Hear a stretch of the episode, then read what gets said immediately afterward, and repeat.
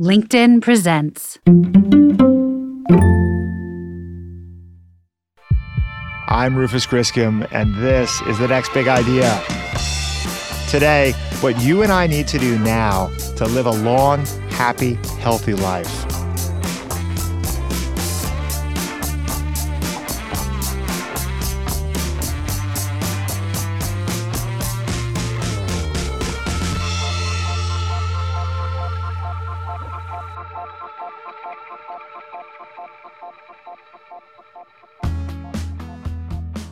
Have something unusual for you today. For the first time in over three years of putting out the Next Big Idea podcast every single week, we are sharing a two hour conversation with one individual over the next two episodes, part one and part two. Why are we breaking precedent? Well, Peter Attia, our guest today, is an unprecedented guy.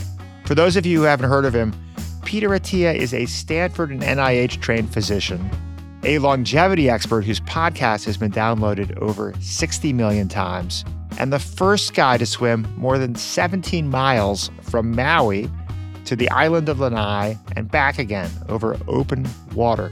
He is also, those facts notwithstanding, a human being, a fellow mortal who has struggled with health setbacks a botched back surgery, and a family history of heart disease that's resulted in the early death of many of his male relatives, often in their 40s and 50s.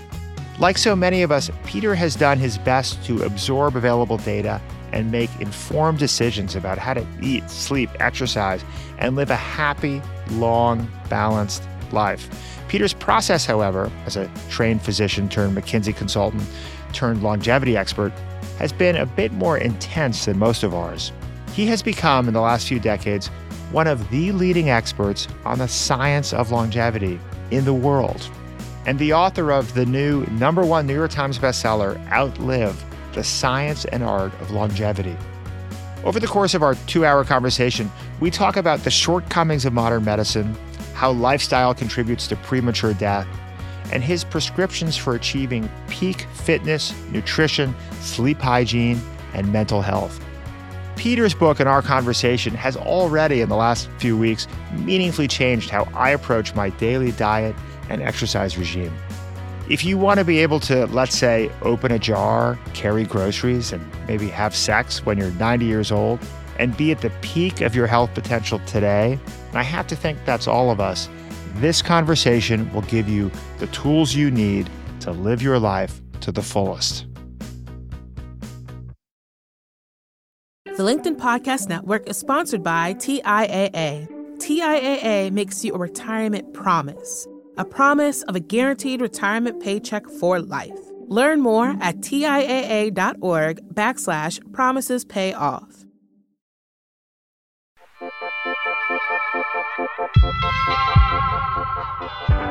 Peter Attia, it is great to have you on the Next Big Idea podcast. Yeah, thank you so much for having me. Peter, you have built an unusual and extraordinary career. Um, your own personal journey seems to me to be essential to the story. Here are a few salient facts, and feel free to add and subtract from this list. You were an athlete as a teenager, a boxer. You went to medical school at Stanford, then residency at Johns Hopkins you suffered from a botched back surgery. I think it was in your 20s, which sounded pretty scary, pretty humbling. You left Johns Hopkins after growing frustrated with the what you described as the culture of resistance to innovation and joined the McKinsey healthcare practice advising companies. You were the first person to make the round trip swim from Maui to Lanai and back, which is astonishing to me having snorkeled those waters you found yourself nonetheless in your 30s with a dad bod that you you say uh, squeezed your sausage-like body into shirts, which, I, which stuck with me. You realize many of the men in your family died young in their 40s and 50s due to heart disease.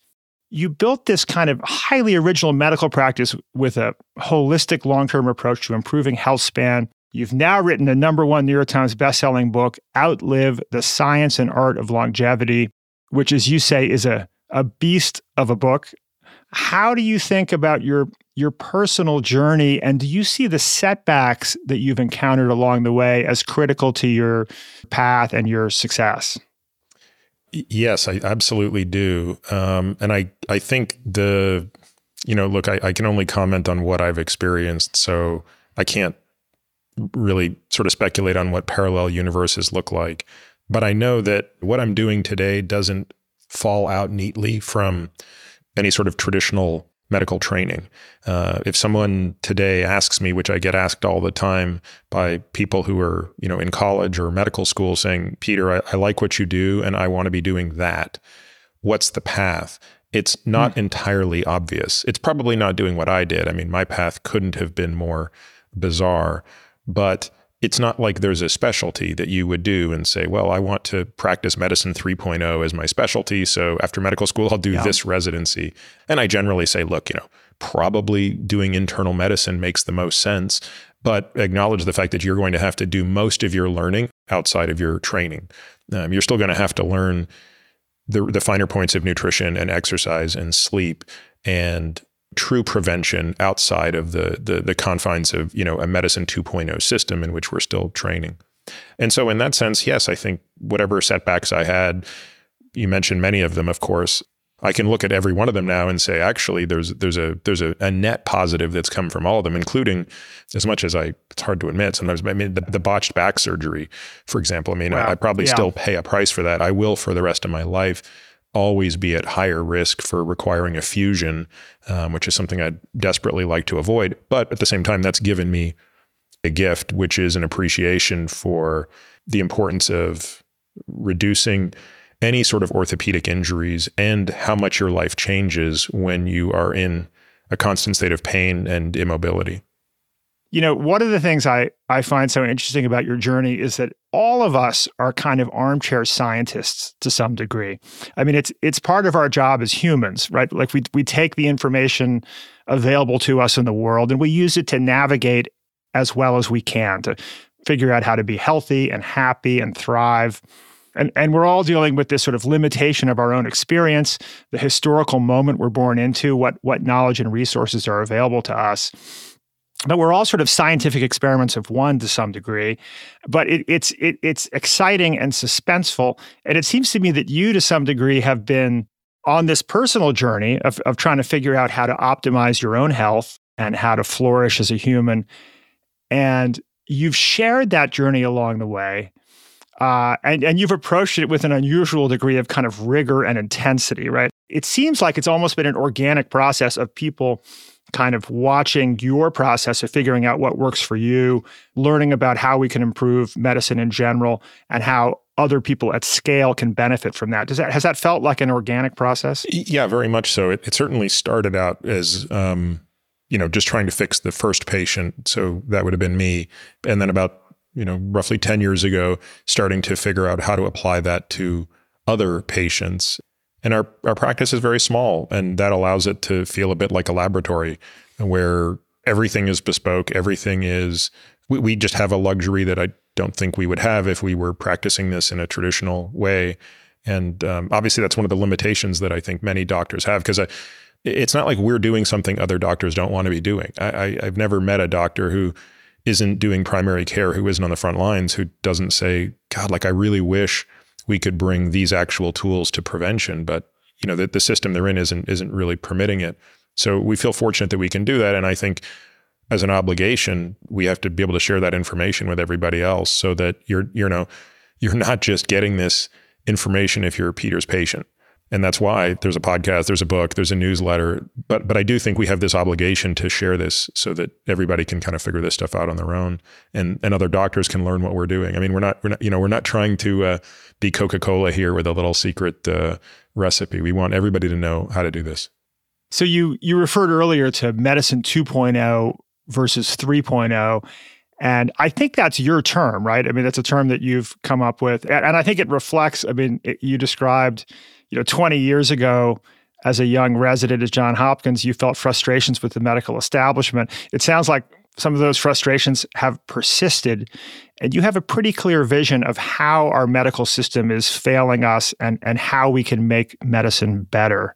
Do you want to speak to that? Yeah. And, and I do think it's always helpful to start with the good, right? So, medicine 1.0 is basically not medicine, but it was the thing that filled the void of medicine uh, until medicine 2.0 came along, which I'll, I'll explain.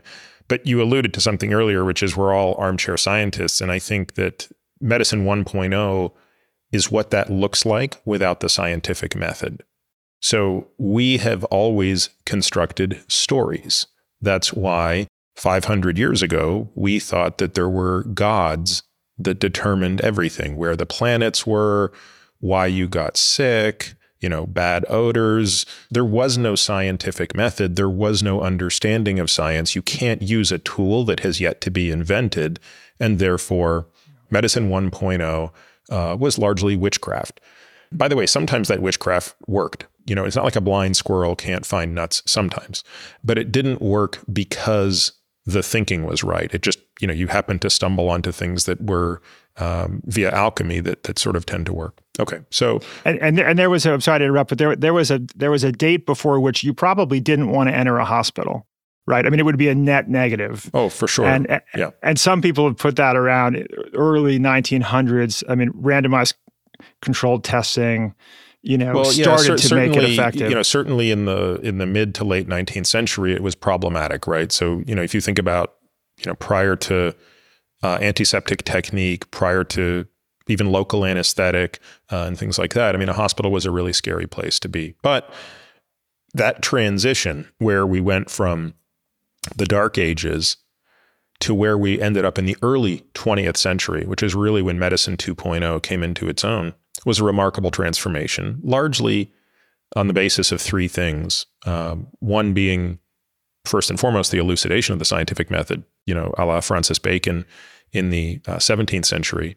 And then, of course, you had germ theory, aided in large part by the development of the light microscope. And then you had the development of antibiotics. And those three things, clearly not overnight, changed the face of medicine altogether. And what they did was result in a doubling of life expectancy, a literal doubling in life expectancy between 1900 and the year 2000. But if you look at the data closely, you'll realize that that doubling in life expectancy came almost entirely through the reduction of what I describe as fast death. So, you know, prior to that era, and up into the early 20th century, we effectively died quickly meaning you were doing okay and then you weren't. And it was usually infections and trauma that were the cause of death. Medicine 2.0 came along and effectively solved that problem. You never make it go away, but just made it such that it, you weren't constantly at the threat of death. And in the process, we started to die slowly. Chronic diseases started to dominate yeah, the landscape. Yeah. And so I don't know that I like to think of Medicine 2.0 as a failure. I just think Medicine 2.0 was designed and built around solving fast death. But yeah. the playbook doesn't work for slow death. And you don't need me to tell you that. I mean, that's like obvious if you spend 10 minutes looking at the data.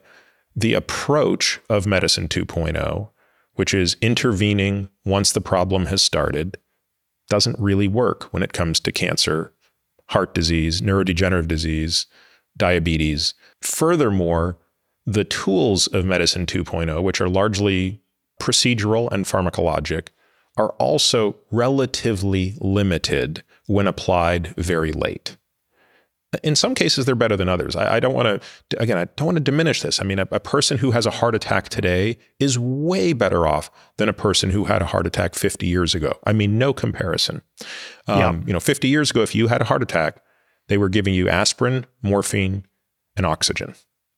Today, they give you clot busting drugs. They can stick a stent in. You're going to be on lipid lowering therapy, which of course you should have been on 40 years earlier. But you've yeah. got way better odds. We've got AEDs, we've got advanced cardiac life support, all sorts of things. But, you know, it's it's clear that this playbook is only going to produce incremental gains going forward. And therefore, we, we really need a new approach. And that's what I'm calling medicine 3.0.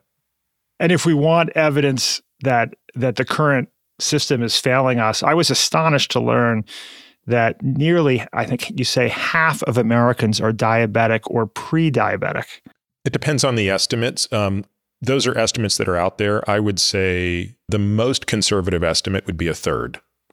Yeah, so call it somewhere between a third and a half. So you've identified four diseases, four primary diseases that are that are killing us that we are not addressing as well as we could and you call those the four horsemen. Right. And all of these are diseases of modernity. So these are diseases that didn't really exist in appreciable quantities 100 years ago. Three of these diseases are what I call big death certificate tickets, meaning they're actually the ones that show up on the death certificates the most. And those are all of the diseases of atherosclerosis, which is heart disease and cerebrovascular disease, so heart attacks and strokes. That's number one by a country mile. Cancer, and then the entire suite of neurodegenerative diseases and dementing diseases. So that's everything from Alzheimer's disease, Parkinson's disease, Lewy body dementia, et cetera vascular dementia, all these things. So those three things account for the majority of death certificates. And that's most, I mean, if, if you include the entire population of smokers, you have to include COPD in there. I largely exclude that from this analysis because most people who are interested in living longer aren't smoking. So you could argue there's a fifth horseman in COPD, but uh, for the purpose of the way I'm thinking about it, it doesn't make sense. The fourth horseman is not really a big death certificate ringer. You're not going to see him on a lot of death certificates. In fact, if you if you want to do the death certificate analysis, he doesn't rank in the top five.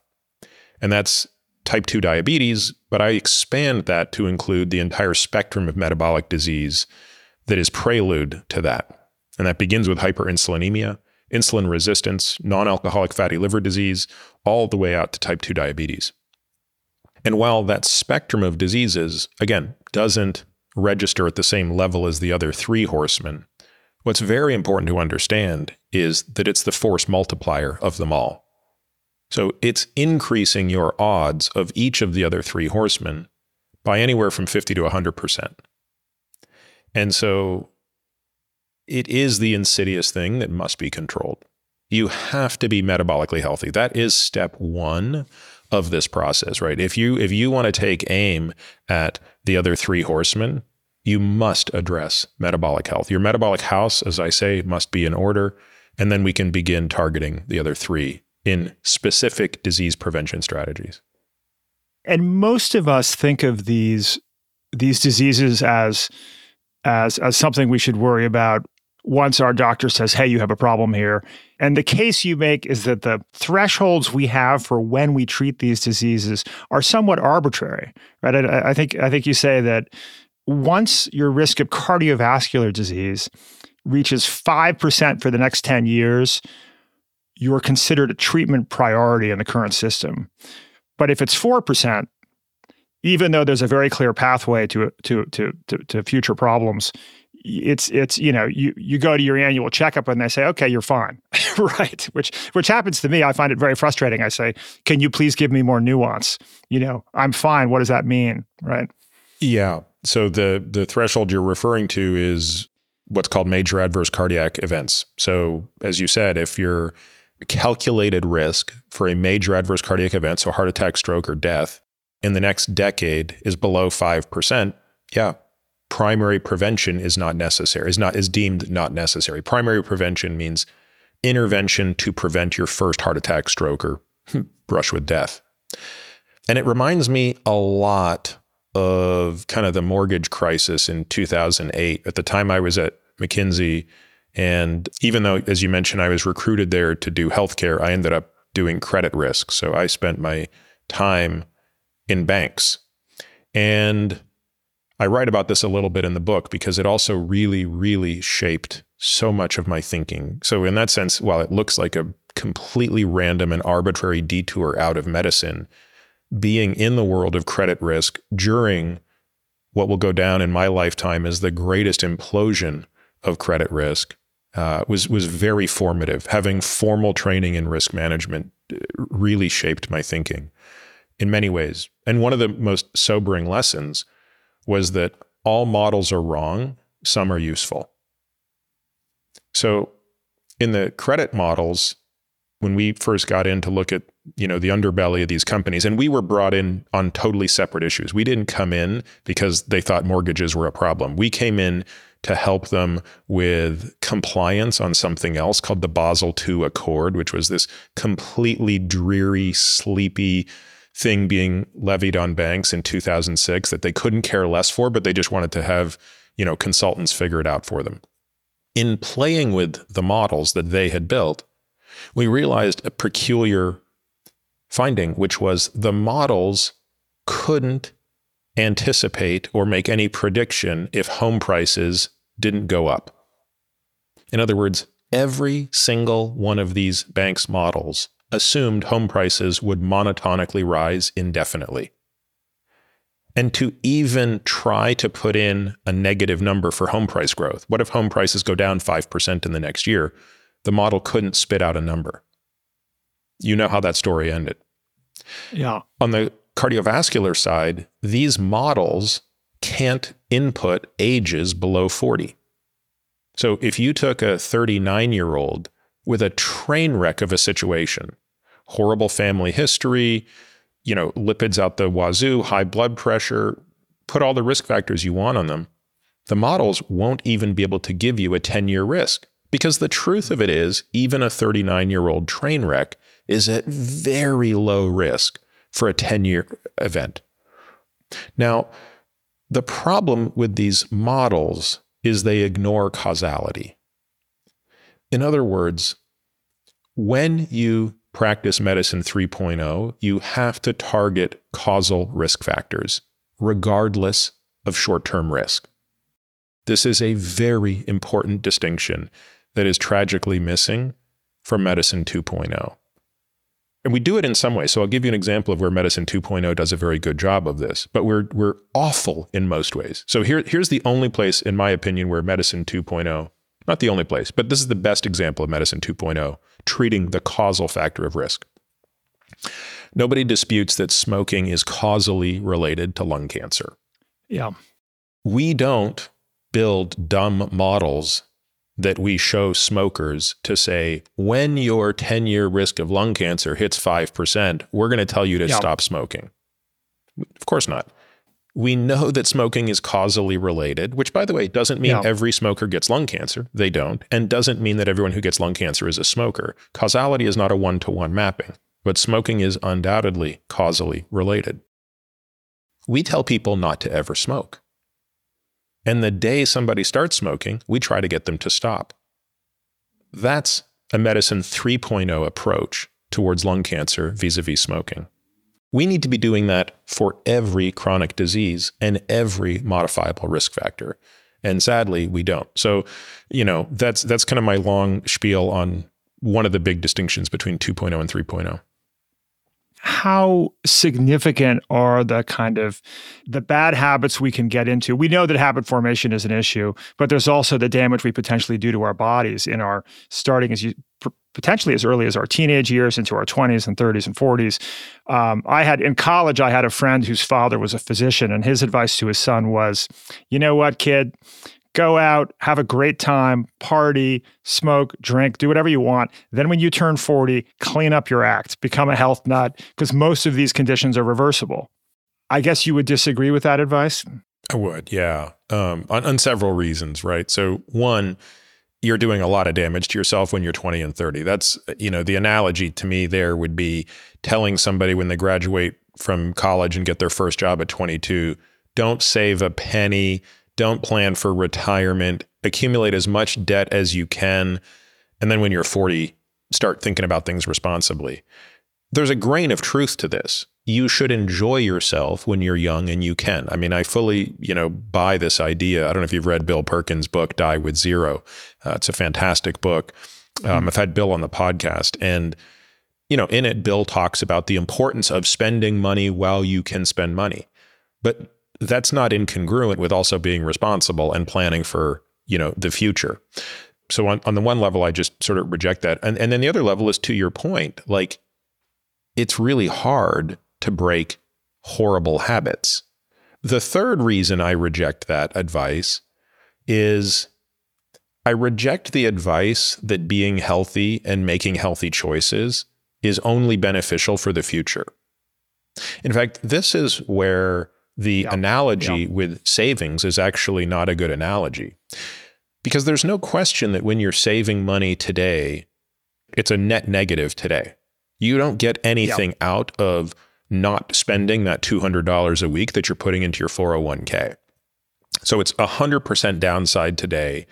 And you're just sort of trying to arbitrage the hyperbolic discounting function that tells you it's going to be worth even more tomorrow.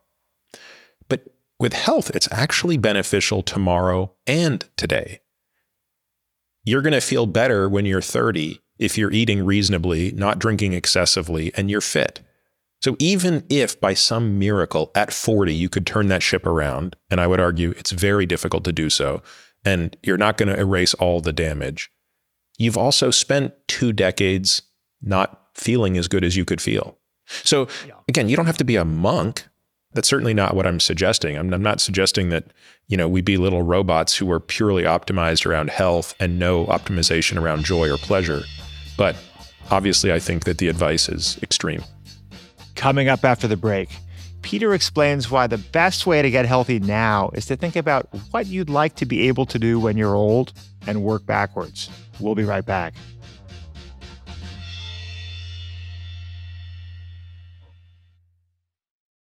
The LinkedIn Podcast Network is sponsored by TIAA. In the last 100 years, we've seen financial markets swing, new currencies come and go, decades of savings lost in days all showing that a retirement plan without a guarantee, quite simply, isn't enough. So, more than a retirement plan, TIAA makes you a retirement promise a promise of a guaranteed retirement paycheck for life, a promise that pays off. Learn more at TIAA.org backslash promises pay off.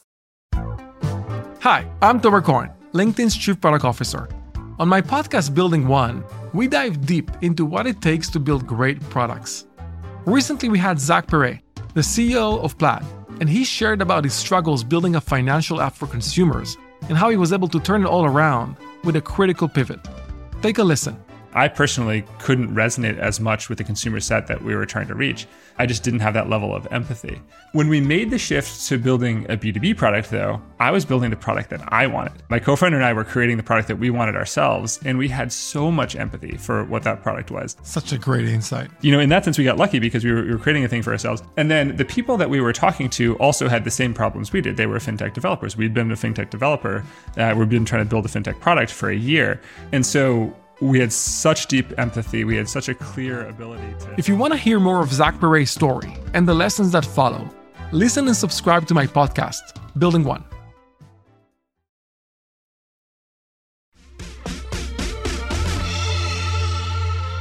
You have this um, this really interesting kind of counterintuitive framing around thinking about our health, working our way backwards asking the question in your last decade of life, what do you want to be able to do? All right, right. And you call this the, the centenarian decathlon and work your way backwards to based on what you want to do in your 90s, or if, if you're so fortunate to live that long, you're going to have to start making investments now in that 401k, as you say. You're going to have to change your behaviors now to be able to lift your bag, would put it in the in the slot in front of you in the airplane, pick up your great grandkids, carry groceries. You want to share that logic? I think a lot through this lens of what's called the marginal decade. So it's one of the first questions I'll ask a new patient is what are your goals for the last decade of your life and what are your goals for the next 12 months? That's how we frame our time together. And how do we make those congruent? So, almost without exception, nobody's goals line up. so, I don't know if you've ever done archery, but in archery with a compound bow, you have like a peep, which is the thing that's right in front of your eye. It's in the string when you draw back and then you have a sight at the end of the bow and you have to line those two up perfectly if there's even the smallest eclipse your arrow is going to deviate wildly so you have to have what's called front sight rear sight acquisition perfectly before you release the arrow And that's how I sort of think of it. That's your one year goal, that's your marginal decade goal. They have to line up. Mm. Now, most people have far too lofty a set of goals in their marginal decade for what they're doing today. So you ask people, and we we we do this quite formally eventually, not not, not in the first meeting, but eventually we do this quite formally where we actually have a list of 50 things and we say pick the 10 that are most important to you. And they're activities of daily living, they can be, you know, very particular things to an individual. You know, lots of people who ski want to be able to ski when they're in the last decade of their life. And we're not here to tell them that that's an unreasonable goal. We're simply here to tell them what is the physiologic requirement to be able to do that.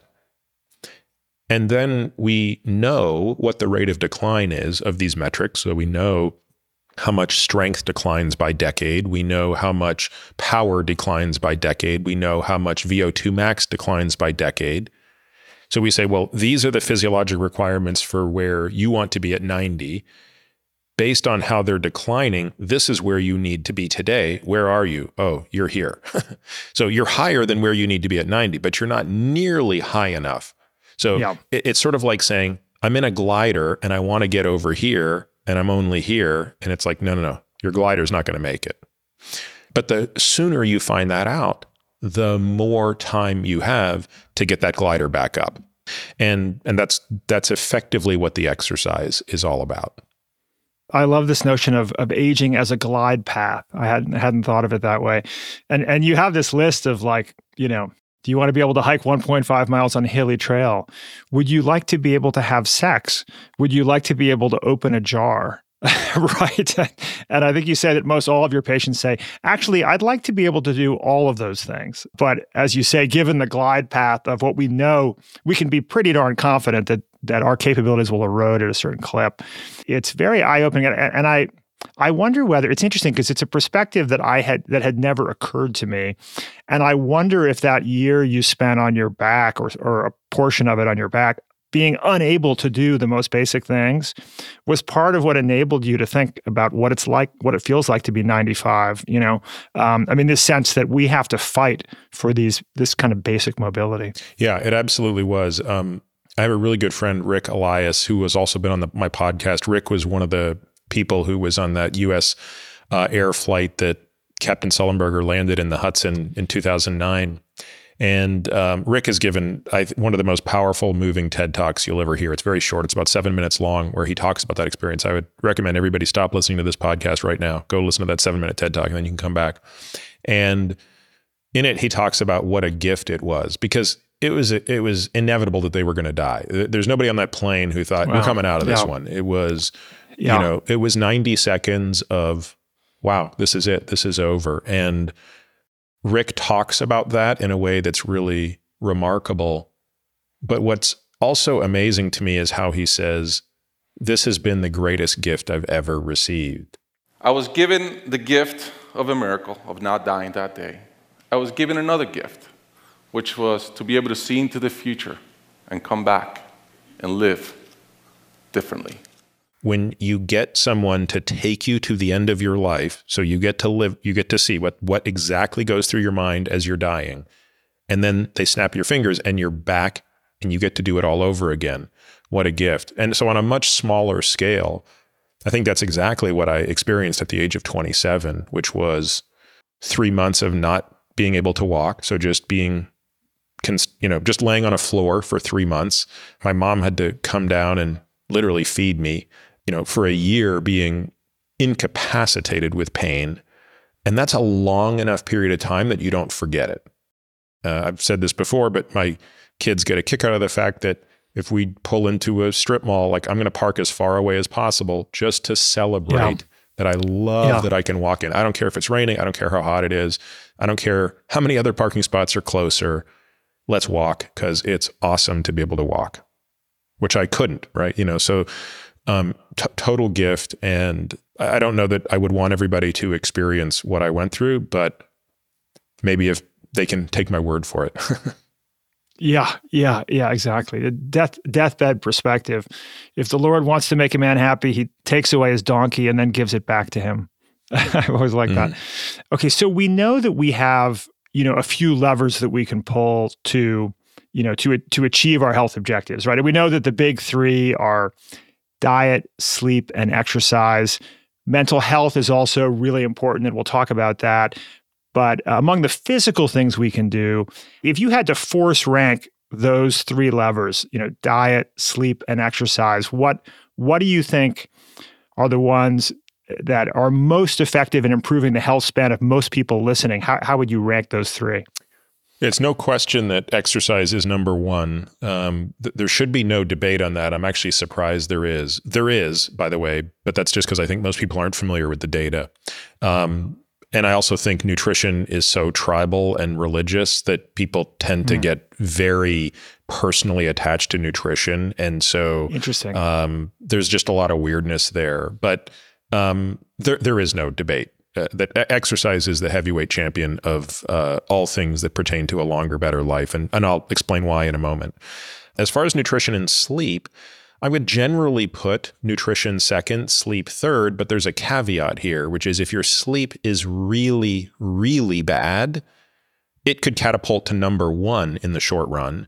And I would also say that there are examples I've seen, and I know people. I mean, I have I have a I have a a, a person who who's in my life whose sleep is so bad that it actually undoes any benefit on the nutrition and exercise uh, in her life. And she understands it. We actually spoke earlier this week, and I'm like, you know, four hours a night of sleep is just not sufficient. And yeah. it is tearing you apart. And, and here's all the evidence why, right? Um, but as a general rule, I would go exercise, nutrition, sleep. But the gap between exercise and the other two is a chasm. Um, and here, here, here's here's the data, right? So the easiest way to imagine this is to ask the question what are the gradations of improvement or harm that come in the extreme states of each? So let's yeah. start with nutrition. What is nutrition all about? Nutrition is all about metabolic health. So, what is the most extreme state of poor nutrition? It's type 2 diabetes and obesity. So, yeah. how much of a risk does that bring to an individual? And if you look at all the Cox proportional hazards, which are the statistical tools that we use to generate what are called hazard ratios, it's clear that the risk of type 2 diabetes is significant. We talked about it earlier. If you talk about all cause mortality, it's about 30 to 50% more. And if you talk about disease specific mortality, it can be 50 to 100% more. But let's just talk about all cause mortality because that's the number that matters most. This is death from anything. This includes infections, you name it. And let's say 1.4 to 1.5 is the hazard ratio. To me, that speaks to just how important nutrition is. Nutrition is a very important tool for maintaining energy balance and metabolic health. And when that's out of whack, that's how much of a hit you take. Okay. When you look at sleep deprivation or disrupted sleep, it's it it has smaller hazard ratios than that. You know, you're in the sort of 1.2 range to 1.3 range. So short sleep is going to come with a 20 to 30% increase in all cause mortality. By the way, long sleep does too, probably because long sleep reflects fragmented sleep, but it may also underpin diseases. It, there may be some some bias within that system because you may be sleeping long because of underlying disease. But now let's look at exercise. In exercise, we have three really good metrics that integrate the work that is done. Um, and those are VO2 max, muscle mass, and strength. And I use the term integrator, which is probably foreign to people because we're not used to thinking about, you know, calculus when we think about health. But for anybody who's taking calculus and they'll remember what an integral function is. An integral function is a function that that adds up the area under the curve. And so in physical systems, we think of this as the work that has been done. And mm-hmm, mm-hmm. your glucose level, if you, if I if you woke up tomorrow and I checked your glucose level, that's not a great integrator of what's been happening over the past few months or years. A hemoglobin A1C is a little bit better, right? A hemoglobin A1C integrates or tells me roughly speaking, over the past three months, what has your blood glucose looked like? But the actual blood glucose doesn't really tell me all that much. You you could have had perfect blood glucose, but then the night before you just ate like crazy, uh, and and it's not going to look that great. But VO2 max, like there's nothing you could have done in the last day or week that is going to significantly. If your if your number is high, it's not high because of what you did over a day or a week or a month it's high because of an enormous volume of training you've done. Similarly, if it's low, it's not because you had a bad night last night. It's it's low because you are deconditioned. The same is true for muscle mass and the same is true for strength. These are huge integrators of work. And the differences between people who are high and low in those metrics dwarfs anything you see for nutrition and sleep. So if you have a very high VO2 max versus a very low VO2 max, so by let's just say if you compare people in the bottom 25% for their age and sex to the top 2.5%, the difference is 5x, which is a 400% difference in all cause mortality. Astonishing. If you talk about bottom quartile strength to top quartile strength, it's a hazard ratio of almost three. That's nearly 200% difference. The same is true for muscle mass. So, what would I take away from that? If your VO2 max, muscle mass, and strength are in the top 10% for your age and sex, you're bulletproof in terms of like your nutrition doesn't really matter that much. But now, again, there's a caveat here because you wouldn't be able to get into that shape without reasonable nutrition and sleep to support it. So, yeah, uh, you know, there is an absolute cross pollination of these things. But sure, but this type of analysis is what makes it so abundantly clear why you know does my 17 chapter book have three chapters more than anything else devoted to exercise there's no there's no other topic that garners so much discussion uh, and instruction uh, because it, it is the most important tool that we have. And that is obviously inclusive of all pharmacologic agents. I mean, the, magnitude of this difference is is kind of astonishing. And I was unaware of this before reading your book. That I, I, I believe that that smoking creates uh, something like a forty percent increase in the probability of dying from that's right. From Smoke, lung smoking cancer, is cancer, about right? well, no, no. So smoking's increases your risk of dying from lung cancer by yeah. nine hundred percent. Okay. However, okay. your the impact all of smoking mortality. on all cause mortality is uh, forty to fifty percent. Forty to fifty percent. So if it's forty percent, whereas the difference between as you just said, I think top 2.5% VO2 max versus bottom quartile is 400%.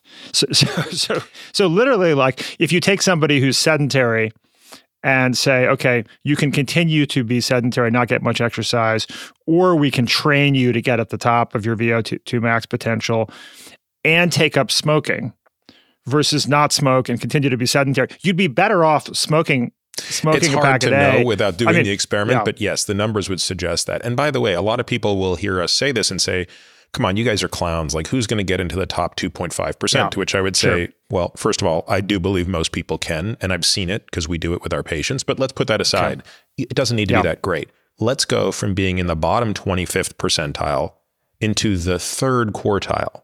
So let's just divide the population into bottom 25th, you know, 25th to 50, 50 to 75, 75th to 100. Like that's, if you go from the very bottom to just the third one, there's not a human being on this planet who is incapable of doing that with a little bit more training.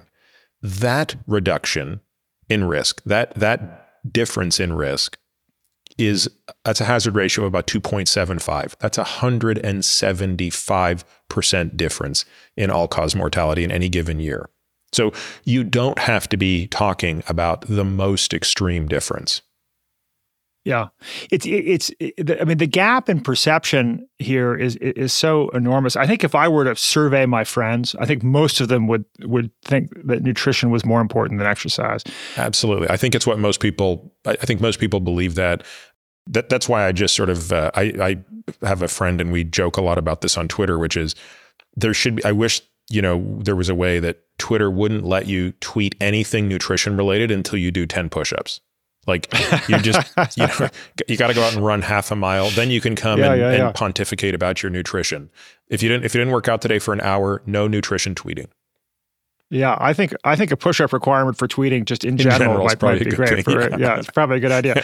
but I think you said that that you yourself ten years ago did not understand how much more powerful exercise was for our health, and and, at the time you you saw diet as maybe the biggest driver. Uh, absolutely. Yep. I, I was I was uh, privy to this fallacy as well up until uh, God probably about six years ago. I would say.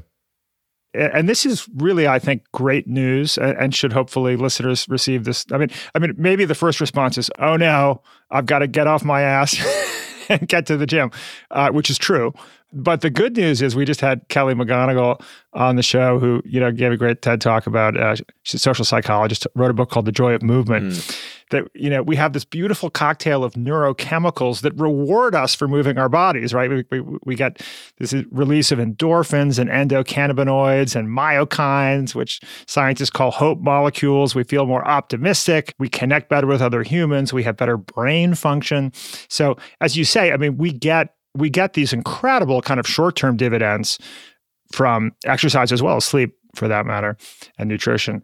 Um, and and then these in- incredibly profound long-term health benefits. So it's really kind of a no-brainer. And i thought up until reading your book peter that i that i was like had a great fitness program and now i know i've got to double down it's not it's not enough we'll, we'll, we'll get to some of those details Everything you said is completely accurate, and, and I agree with with exactly that point. And and I think I describe it at some point in the book as exercise is the single most important drug we have. Yeah, right. And if it were if it were a pill, imagine how valuable it would be. Well, it's funny. Everybody wants to come up with the exercise pill, and I get pitched on it about every week, right? So there's always some biotech company that, you know, or some lab that says they've discovered this is the one molecule that's conferring all the benefits of exercise. And we've got this mouse model that demonstrates if you just infuse them with this molecule, you know, you're going to get be- benefits. But, but the truth of it is that's never going to pan out. And the reason is there's too many things going on. That's what makes exercise so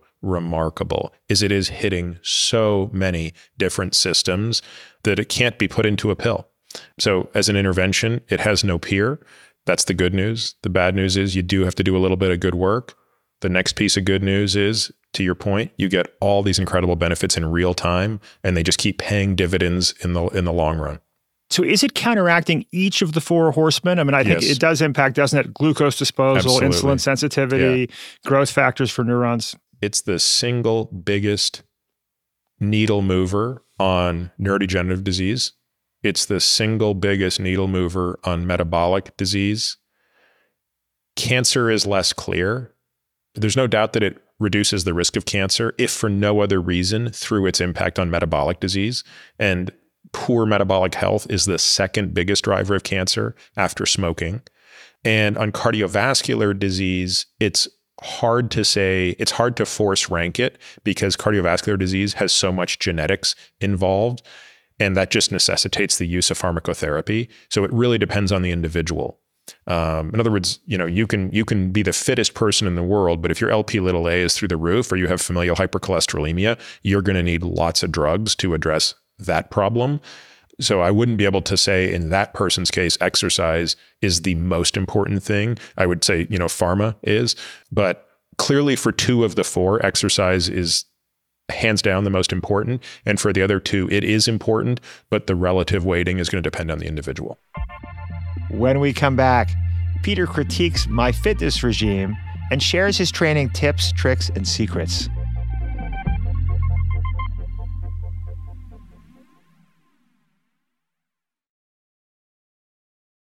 You know, I think it could be useful to take a step back and tell you a little bit more about why we do what we do at the Next Big Idea Club. We do it because our lives have been transformed by books. Fresh ideas from the world's great thinkers we find both fascinating and useful. And yet we know that books can be really long.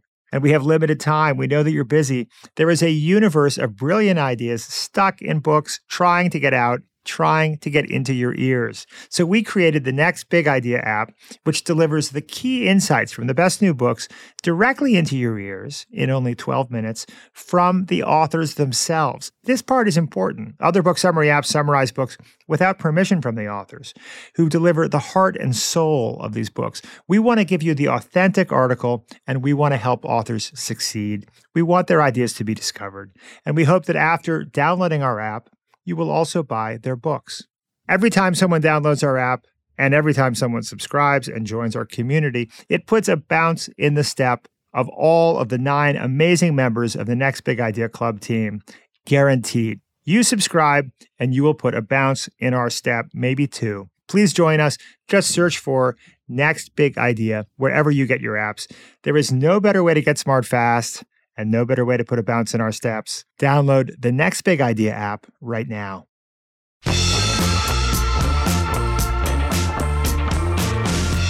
Okay, and so getting into the nuts and bolts, what do we need to do to get these extraordinary benefits? What what do you recommend for your typical individual in a given week?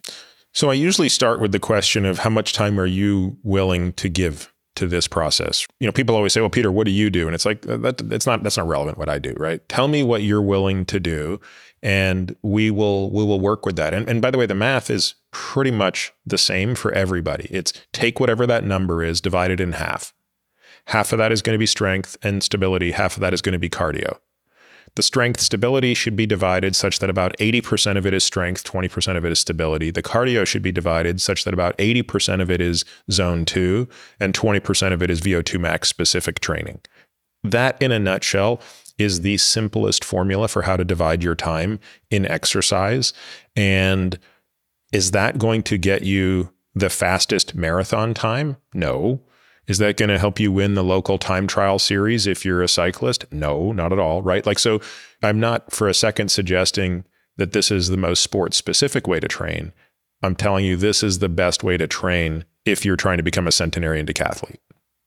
And and so to to put a finer point on it, let's say I'm 55, and let's say in my 90s, knock on wood, I'd like to be able to do everything on the list including dance at the Jazz Festival in New Orleans and ski and play squash. I have historically been more focused on cardio. One of, one of the big learnings for me reading your book is how important strength training is. But I'll, I'll very briefly give you my current workout regime because I've been optimizing Peter for time efficiency as a busy mm-hmm. as a busy person. So and that, and that's totally fine. Yeah, yeah. So, uh, so my typical four days a week, I go out. I used to run two or three miles, but I've gotten it down to uh, I've added sprints. And so I, I run about two miles with six all out 45 second sprints. It used to be, I'd like to get that higher. I've been gradually increasing the length of time of the sprints.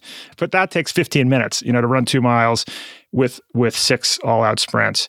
And and so that's four days a week. Two days a week I play squash for an hour, which is more intensive cardio, I think, uh, more sustained. Um, on the weekends, I'll do um, like a, a, three to four mile longer run. Uh, and then I do like twice a week, I do minimal strength training, basically curls, curls and benches. Um, I, I know I need to do more now.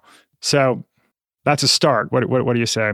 So how, how many hours does that add up to? And like on those two, on those two mile sprint days, are you doing a warm up cool down that's, or like, how are you preparing yourself for, for those all out efforts? I'm really not actually after each sprint I walk it off for 30 seconds. Okay. But I, I I tend to I don't do a whole lot of warm up and cool off. I, I haven't I've never been a big stretcher, although I realize maybe I need to modify that plan. But I think it I think it adds up to all in three hours and change okay. a week of exercise roughly. Okay. And are you willing to do any more? I'm totally willing to do more. I I, I wanna I want to have sex in my 90s. Okay. So let's just throw a number out there and say six hours a week total exercise. Wow. Okay. Wow. Okay. Wow. So how would I think about that in you?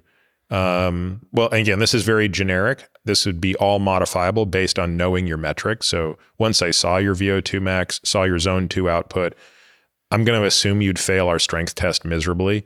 And that's because most people do even people who come at it with a strength training background. So there's not you know i'm not saying that to be critical um, but it's not because you can see me on video. That's not no that's no no not at all. It's just that like the test is very very hard and the standards Yeah. are very very high because we're doing we're we're building the test.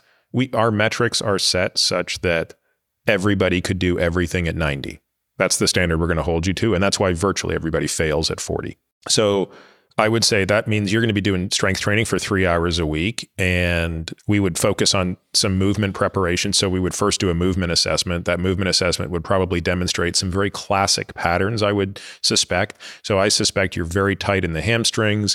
You, I would have to look at your breathing patterns and stuff like that. But you're, you know, and I, as you recall, I write about this in the book, right? There are these sort of three Yeah. different archetypes of breathing patterns. And those breathing patterns largely dictate your movement strategies. All of those movement strategies are counterproductive and they need to be corrected. Um, so you'd spend 20% of that three hours on exercises to correct the movement patterns, and the remaining 80% of time strength training. Because you don't have a huge background in strength training, we're not going to get too fancy. It would probably be three whole body workouts a week. You know, we're not going to do an upper lower split. We're also not going to, you know, we're going to start you doing a lot of single leg exercises. This is very important for runners.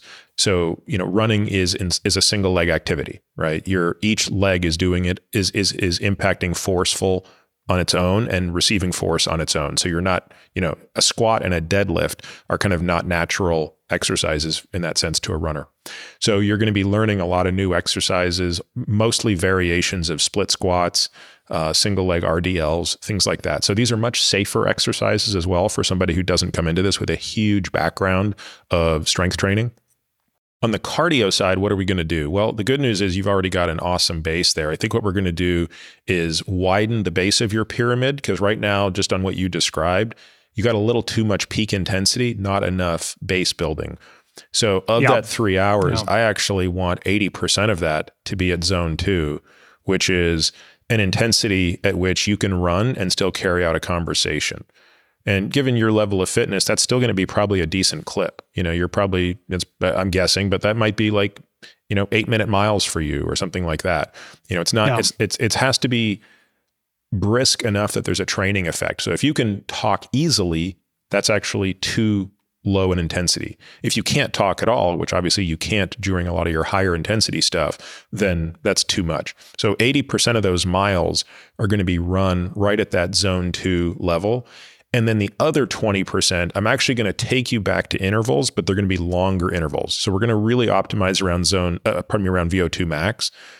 And so what I'd probably have you do, depending on how fast you are, um, is do three minute intervals. So I'd have you go as hard as you can for three minutes, walk for three minutes, as hard as you can for three minutes, walk for three minutes.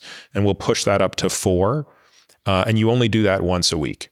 And that, that's going to be the toughest workout you do a week, both in the weight room or or on the track. That one workout, we would optimize the other workouts around that one being your highest performance workout a week. We would structure your rest around that. We would structure everything around you being able to give it your all uh, and leave it on the table for that one workout. And so I'm guessing the reason that you had that you uh, that your answer to the question "What's the optimal workout?" is sort of uh, uh, about the, the time that a typical person listening to this can allocate is probably because there's some there are many people who would think six hour six hours of working out a week that's a non-starter, Yep. right? And and we know that there's the opportunity for a virtuous cycle here, partly because of what we described about these the great the great joy of how good you feel when you when you exercise. So really, what we want to do is get people on a kind of virtuous cycle of exercising more and more and more. And would you say that it sounds like you probably work out even more than what you just described, more than six hours a week? I mean, would you say that the average person should be getting on a pathway to incrementally increase their both cardio and strength training up until they get to a, a kind of a total of six hours or, or more? Again, I don't think of it that way. I think, I mean, again, Yeah. the data show that there is no upper limit to the benefit that comes from increased fitness, increased muscle mass, increased strength, especially increased cardio fitness. We, we see no upper bound to that limit. This is kind of unusual in biology, right? Interesting. Um, Yeah. Most things in biology are U's and upside down U's. Most of biology is the Goldilocks principle. Uh, cardiorespiratory fitness is an exception to that rule. It's one of the exceptions. So, um, you know, I think that everything you said before is correct. And when we start with people who don't exercise at all, we just peg them at three hours a week because that increment alone provides the biggest improvement that you'll see from any three hour addition. So going from completely sedentary to three hours a week of exercise will um, reduce your risk of all cause mortality by 50%. So that's Wow. a Yeah. staggering improvement. And if I never get you to take another step beyond those three hours a week, we've still won the game. But you're exactly right. Virtually without exception, those people six months later, nine months later are like, this is freaking awesome. I want to do more Yeah. of this. Yeah, yeah. So And you've seen you've seen this in your practice, like with patients over and over again. yeah. Yeah. I'm getting stronger. My aches and pains Yeah. are actually going away. Counterintuitive, right? They sort of had this thing, which is, oh, I'm going to kind of coddle myself, my aches and pains. I'm going to, I'm going to do less. And the reality of it is, there's nothing that's better for reducing chronic pain than exercising safely. Now, look, everything comes with a nuance here. Can you exercise too much? Absolutely. Can any amount of exercise, if done incorrectly, increase long-term risk? Absolutely. But you know, again, the luxury I think we have is we we we have the ability to be nuanced and thoughtful in our approach. So, I mean, it's a broader discussion, of course, but whether, six hours is the right number for you, or seven hours, or eight hours, or ten hours, is a function of what else it's competing with, and that doesn't just include other um, activities such as you know attention to your nutrition or work, but it includes other things that are equally important, such as your relationships and connection to other people. By the way, the one thing Yeah. I didn't address in your question is where does the racquetball and stuff fit in? I would not include that in the six hours. So the six hours is dedicated to training. Racquetball is is a sport. That's an activity. That's part of why you train is to be able to do that. So I would just say the six hours I would like from you to be the the training and then you know play your sports your tennis racquetball whatever outside of it. And and by the way you'll be better at those things as well and your risk of injury will be lower. And and and how how many hours a week are you exercising? so i'm at kind of a low number by my standards now um, in part because of the book and just other things that are a huge demand on my time. I'm trying to think i'm probably at 10 hours a week right now. I think for me the sweet spot's about 14 i perform at my best and and feel my best at about 14 hours per week. So I'm I'm kind of undertrained at the moment and Wow. and a little Yeah. a little bummed out about it. But you also have to keep in mind like I have a much different training age than most people.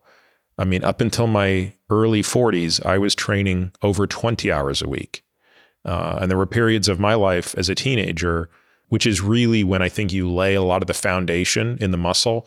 I mean, I was training 36 to 40 hours a week as a teenager from about the age of 13 to 19. And this was as this was as a young boxer, and then subsequently as a swimmer, uh, setting new records, swimming 32 kilometers.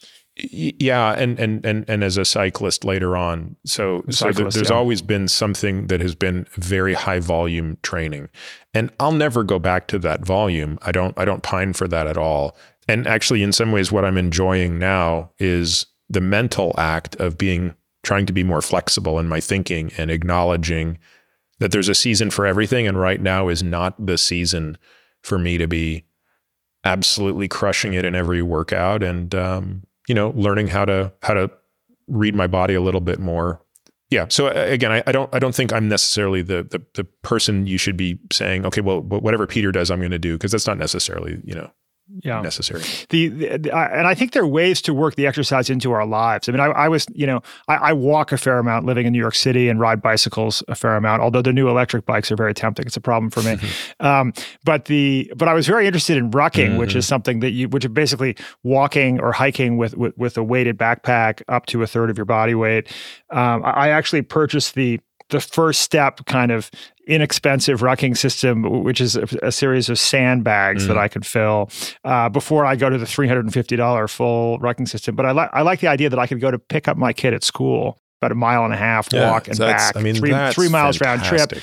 Listen to audiobooks, podcasts, which is part of my work, right? I mean, there are ways of integrating this into your life such that it's not a zero sum game of of like you know uh, not being able to accomplish the other things you want to do. Yep. I think one of the things that to me was most surprising about your exercise um, suggestions is the amount of strength training. If you were to speak to what is most misunderstood about about the benefits of exercise. I think cardio is more broadly appreciated as something that's really good for us. It seems like the strength training might be the piece that is not as widely understood. Yeah. You know, cardio has all of these amazing metabolic benefits. It's by far the most important tool we have to increase insulin sensitivity. Um, and insulin sensitivity, meaning the ability of the muscles to be receptive to the signal of insulin to bring glucose out of the circulation into the muscle, is a an absolute hallmark of avoiding or delaying death. And cardio training has no peer in that regard. But what strength training does is partially factor into that. You see, strength training increases the capacity of the muscle as a reservoir for glucose.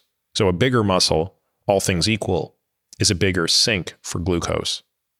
So interesting. Yeah. So you, you you get all these benefits metabolically. You also get many of the same you know chemical benefits that you're getting, the endocrine benefits, the uh, cognitive benefits um, that you're getting from cardio training. But with where strength training is imperative and where it has no peer is on the structural side. And this is with respect to bone density and strength. And those two things decline so much when we age, especially in women. So women are more susceptible to this because of, of hormone loss that if we were ever going to add another horseman to the list, it would be accidental death of which falling is the biggest cause of accidental death in the person over 65. So that's a very close competitor for a fifth horseman. Once you're over 65, if you fall and in the course of that fall break your hip or your femur, there's a 15 to 30% chance you will be dead in 12 months. Worth repeating. It's so staggering. If you're over 65 and you fall and break your hip or femur, there's a 15 to 30% chance, depending on the study, you're not going to be alive in a year. And of the people who are still alive in a year, 50% of them will never regain complete movement. Wow. So even if you're lucky enough to live, you're debilitated for life. You have lost some critical capacity it's it's just hard to overstate this. And my kind of glib way that I explain this to patients who are somewhat resistant is all right, so I don't know what the estimate is for how many billion people have lived, but like it's I think it's like what 20 billion people we think have lived in all of human history. Mm-hmm. So I just said just give me an estimate, just ballpark for me. Of those 20 or 30 billion or whatever the number is, how many of them do you think in the last year of their life said, I wish I had less muscle mass. Like, what do you think that number is? I'll tell you what it is zero. zero times is how many times in human history someone in the last year of their life said, I wish I had less muscle mass. You can't have too much muscle at the end of your life. So interesting. And and and what do you think about? Uh, I, I mean, I, I have been under the impression that ultra marathon runners die earlier that there's such a thing as too much cardio and that when you see crazy jacked bodybuilders that bodybuilders die a bit earlier. That might be i, I think those are both probably their, true. yeah. so so again um you know the crazy jacked bodybuilder is probably dying not from how much muscle he has but from what he had to do to get that much muscle. I've, I've actually you know sat down with a number of these guys and it's I'm not being judgmental. I'm just insanely curious about what they need to do to get there. Most people, I think, look at you know, bodybuilders and think, well, they're just kind of freaks and they just take a bunch of drugs. And yeah, they are genetic freaks. And yeah, they take a bunch of drugs, but they're training and eating like you can't believe it. So there's nothing really healthy about anything they're doing. So I don't, yeah, I, I always want to make sure people don't use the excuse of the 300 pound bodybuilder dies prematurely, therefore I shouldn't lift weights. No, no, that's the wrong interpretation. Similarly, you're right. I think obviously, what is it? Chris McDougall wrote that book, Born to Run, and there's yes. a very famous example of the protagonist of that book who did die, um, and probably died from either a cardiomyopathy or you know an electrical, basically an electrical failure of the heart due to the heart getting stretched out a little bit. We do see a slightly higher incidence of atrial fibrillation uh, and cardiomyopathy in in people who are exercising very very excessively. But again, I find it a little disconcerting when people who are couch potatoes use those people as the counterexample to why they don't want to do it. So I'm more than happy to talk to the patient who's doing 90 miles a week of running and get them to back off.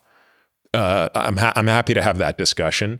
Um, but but yeah, it, it shouldn't be used as the excuse to not do it. For for 99.99999% of people, they don't even have the capacity to push as hard as those two extremes are pushing, and they shouldn't worry about it. I can assure you, Peter, this is not a risk for me. There's no ultra marathon or bodybuilding uh, excessive uh, risk for me.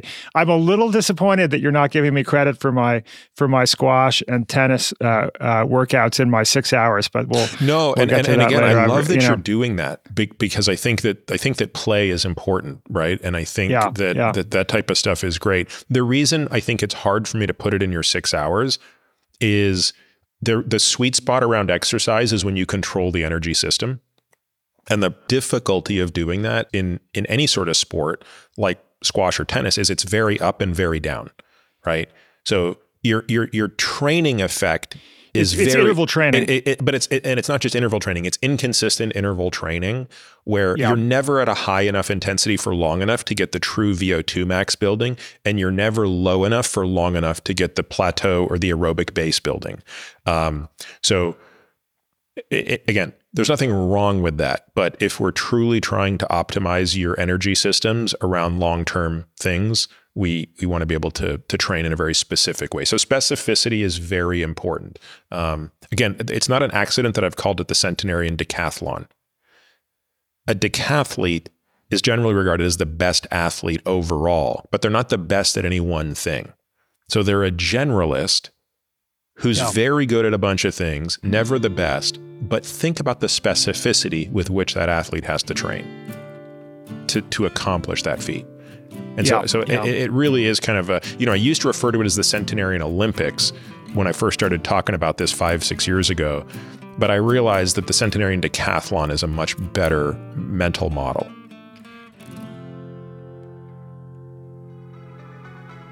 All right, that's our show. Peter Attia is the author of the number one New York Times bestseller, Outlive the science and art of longevity. And he'll be back next Thursday to talk with me about why most diet advice is bad, how to perfect the art of a good night's sleep, and why you should think about your mental health as part and parcel of your overall health. If you found this episode useful, you may want to share it with your friends and family. I am sharing this one with quite a few people because I would like all of us to be around and healthy as long as possible. As always, we'd be thrilled if you'd leave us a rating or a review on Apple Podcasts, Spotify, or wherever you're listening. It really helps us get the word out. We'd also love it if you would download the Next Big Idea app. We've loaded that baby up with thousands of audiobook summaries written and read by the authors themselves, exclusive video and audio e courses from folks like Daniel Pink and Susan Cain, ad free versions of this podcast, and our other show, The Next Big Idea Daily and lots of other mind enhancing, mood boosting, knowledge expanding content. Search for Next Big Idea in your App Store right now. And if you're listening to this and still haven't gotten your dad a Father's Day gift, why not consider a subscription to our hardback book club? Our legendary curators, Malcolm Gladwell, Adam Grant, Susan Cain, and Daniel Pink, handpick the two very best books every season and mail them to your dad's front door. If that sounds like something he'd like, use the code DAD20, that's D A D 20, for 20% off at nextbigideaclub.com. Today's episode was produced by Caleb Bissinger, sound designed by Mike Toda. You know what we hope we can still do when we're in our 90s? Work with the team at LinkedIn. I'm Rufus Griscom. See you next week.